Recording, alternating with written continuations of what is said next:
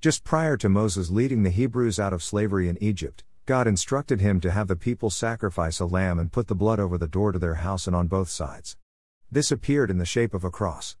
Death and destruction was coming that night, and everyone that had the blood on the door to their house would be passed over. See Exodus 12. In verse 11, God called this Passover. Passover means to be exempt. This was a sign, an example, that many years later Jesus the Messiah would come and fulfill this observance by his crucifixion death and resurrection. Jesus was beaten severely, nailed to a cross, died, and was buried in a tomb. On the third day, God the Father caused him to rise from the dead. The resurrection validated everything Jesus said, the claims he made about himself, and everything he did. Because of the blood of Jesus that was spilled on the cross, everyone who receives Jesus Christ would be exempt from death and destruction, they will be passed over.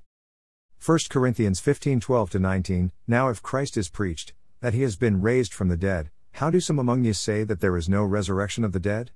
But if there is no resurrection of the dead, not even Christ has been raised, and if Christ has not been raised, then our preaching is vain, your faith also is vain.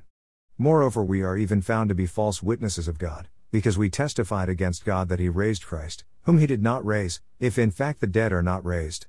For if the dead are not raised, not even Christ has been raised, and if Christ has not been raised, your faith is worthless, you are still in your sins.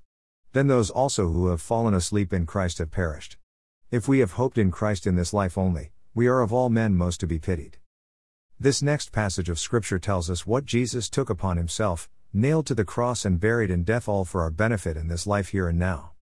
Isaiah 53 4 6 Surely our griefs he himself bore, and our sorrows he carried, yet we ourselves esteemed him stricken, smitten of God, and afflicted. 5 But he was pierced through for our transgressions, he was crushed for our iniquities. The chastening for our well being fell upon him, and by his scourging we are healed. 6 All of us like sheep have gone astray, each of us has turned to his own way, but the Lord has caused the iniquity of us all to fall on him.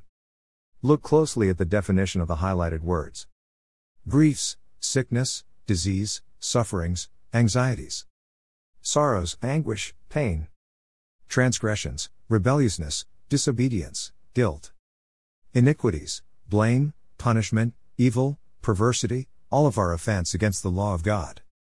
Well being, wholeness, completeness, peace, shalom. Now read it this way Isaiah 53 4 6 Surely our sickness, disease, sufferings, and anxieties he himself bore, and our anguish and pain he carried, yet we ourselves esteemed him stricken, smitten of God, and afflicted. 5 But he was pierced through for our rebelliousness, disobedience, and guilt, he was crushed for our punishment, blame, perversity, and evil the punishment for our wholeness, completeness, and peace fell upon him, and by his wounds we are healed. 6 All of us like sheep have gone astray, each of us has turned to his own way, but the Lord has caused all of our offense against the law of God to fall on him. Wow! Amazing! He did all this just for us. John 3 16 17 For God so loved the world, that he gave his only begotten Son, that whoever believes, puts trust in, rely upon, in him shall not perish, but have eternal life. For God did not send the Son into the world to judge, condemn, the world, but that the world might be saved through him. God loves us, cares for us, and has great affection towards us. There is nothing we can do to work for or earn his love or salvation. Jesus is Lord of all lords and the Messiah of the world. There is no other name by which man shall be saved and inherit eternal life. This is much more than a truth to be acknowledged. It is a free gift to be received. Receiving this free gift causes each of us to be resurrected to new life. May you have a blessed Passover, Easter celebration. Joe Nicola.